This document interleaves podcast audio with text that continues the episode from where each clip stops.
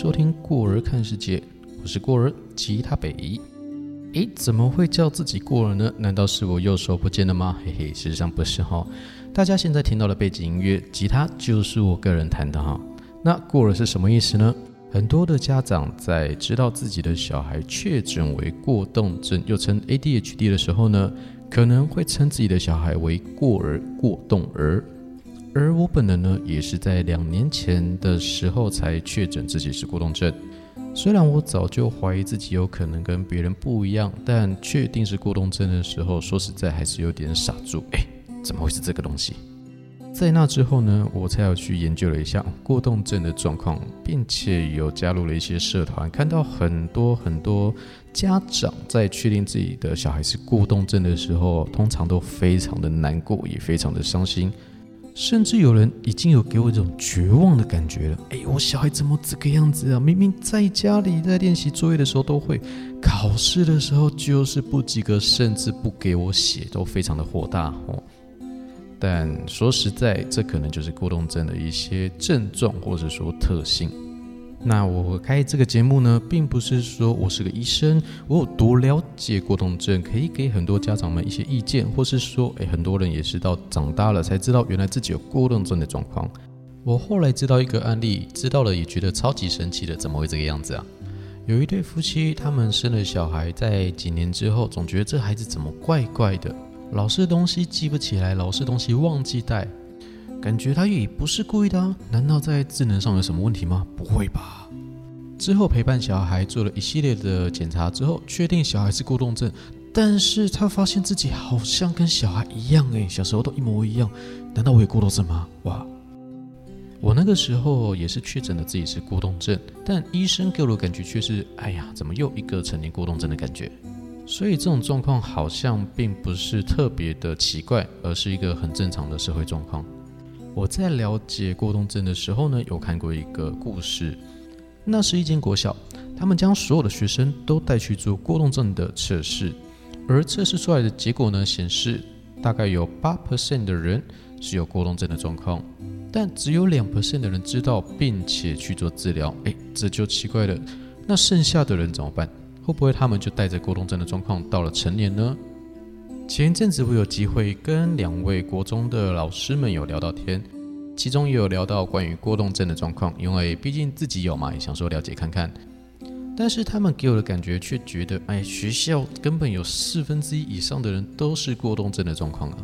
所以到底有多少人是这个状况呢？嗯，说实在，我自己不清楚，但我相信很多很多的人都有这个困扰。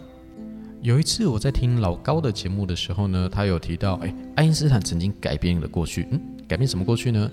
爱因斯坦曾经小时候好像坐椅子都坐不好，当然那个时候有很多人笑他。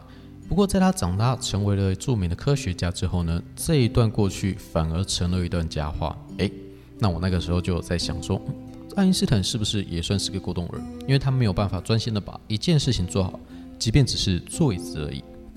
而我在那之后有查了一下关于 ADHD 的名人或是伟人，却发现，哎，我听过很多很多人都是，哎，艺术家有达文西、毕卡索，那爱因斯坦也在我所说的里面，其中也包括牛顿、爱迪生，甚至军事家或是电影界，还有运动界、音乐界都有很多人。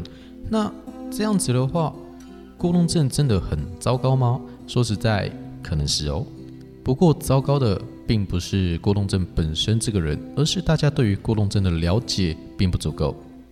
在我那个年代啊，所有的家长都会说：“哎呀，我的小孩是独一无二的，我的小孩是最棒的。”但那个时候莫名其妙也会给小孩很多很多的压力，好像独一无二就得是最厉害、最好的。但独一无二只是独一无二，世界上没有两个完全相同的人，而你也一样，没有人跟你一模一样。而台湾的教育呢，很容易让大家成为一模一样的人。班上有同学可以考第一名，你就一定要跟着第一名吗？那你有没有什么事情可以做到，而别人做不到的呢？前一阵子有一个外国的影片，有特别说到教育体系的问题，刚好他说的跟台湾很像。他提到了世界一直在进步，不管是硬体软体都是，但是在教育的核心呢，好像没什么进步。都是在同一堂教室里面学习一样的东西，大家的评断方法也都是一模一样，看谁可以考到 A，看谁可以考到最高分，看谁可以学习到最多的东西。但评断的方法却只有用考试。那这个状况在日本也是，我们看到很多的动漫也会提到，像《灌篮高手》，很久以前就这个样子哈。大猩猩他一度不能打篮球、不能参赛的原因，是因为他其他的考试没有及格。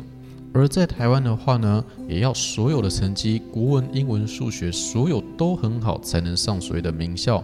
那这对有一些体力能力很强的人该怎么办？对艺术能力很强的人又该怎么做呢？甚至很多家长会觉得，哎呀，要国音数，然后那些物理、地理什么东西都要会，才可以去学习体育啊、艺术啊，要那些基本的能力都起来了，才能去学习自己有兴趣的东西啊。嗯，兴趣是这样子的吗？奇怪了，或许那个并不单单只是他们的兴趣。也或许那就是未来他们生存的能力了。我有看过一个在讽刺教育的一个小故事哈，人类是主考官，来参加考试的动物有很多。那人类说了一句说，为了以公平起见，所以所有的人都以爬树当目标，只要能爬到顶，我就觉得他最厉害哦。那大象怎么办？诶，那鱼怎么办？哎呀，那狗不就糟糕了？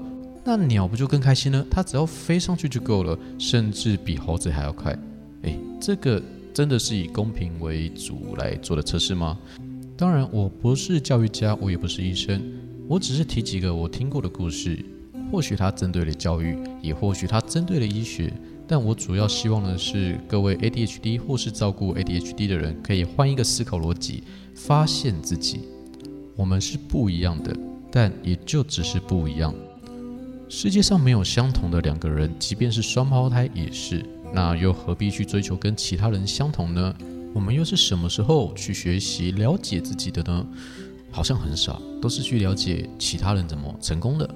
而我开这个 p o c k e t 是希望大家可以用另外一种方式去学习怎么了解自己。在这里，我希望可以邀请到很多可能 ADHD 的成人，亦或是医师，可以分享一下自己的人生经验。我们的确因为过动症的状况，又有影响到了基本的生活，这是个问题，不应该逃避。或许在这个社会，大部分的方法并不适合我们，所以我们得找寻属于自己的方法。但也就如此而已，这不是什么罪大恶极的事情，亦或是天崩地裂的状况。我在我的人生中也有很多解决不了的问题，像是现在大家听到的吉他是我弹的，我花了很久的时间把它练到这个样子。但是听到很多其他玩音乐的人一天可以练三个、五个、七个，甚至十二个小时，但是我不要说两个小时，搞不好连二十分钟都不太行啊！哎呀，该怎么办呢？这也是我无法解决的问题。我并不是 ADHD 患者已经好了，我并不是成为了正常人，我只是有着这样的状况，过着我的人生，并且分享看看我的经验，能不能帮助到更多人，更了解自己，对自己更好。或是说你要照顾 ADHD 的小孩，亦或是朋友、情侣，都可以有更好的解决方法。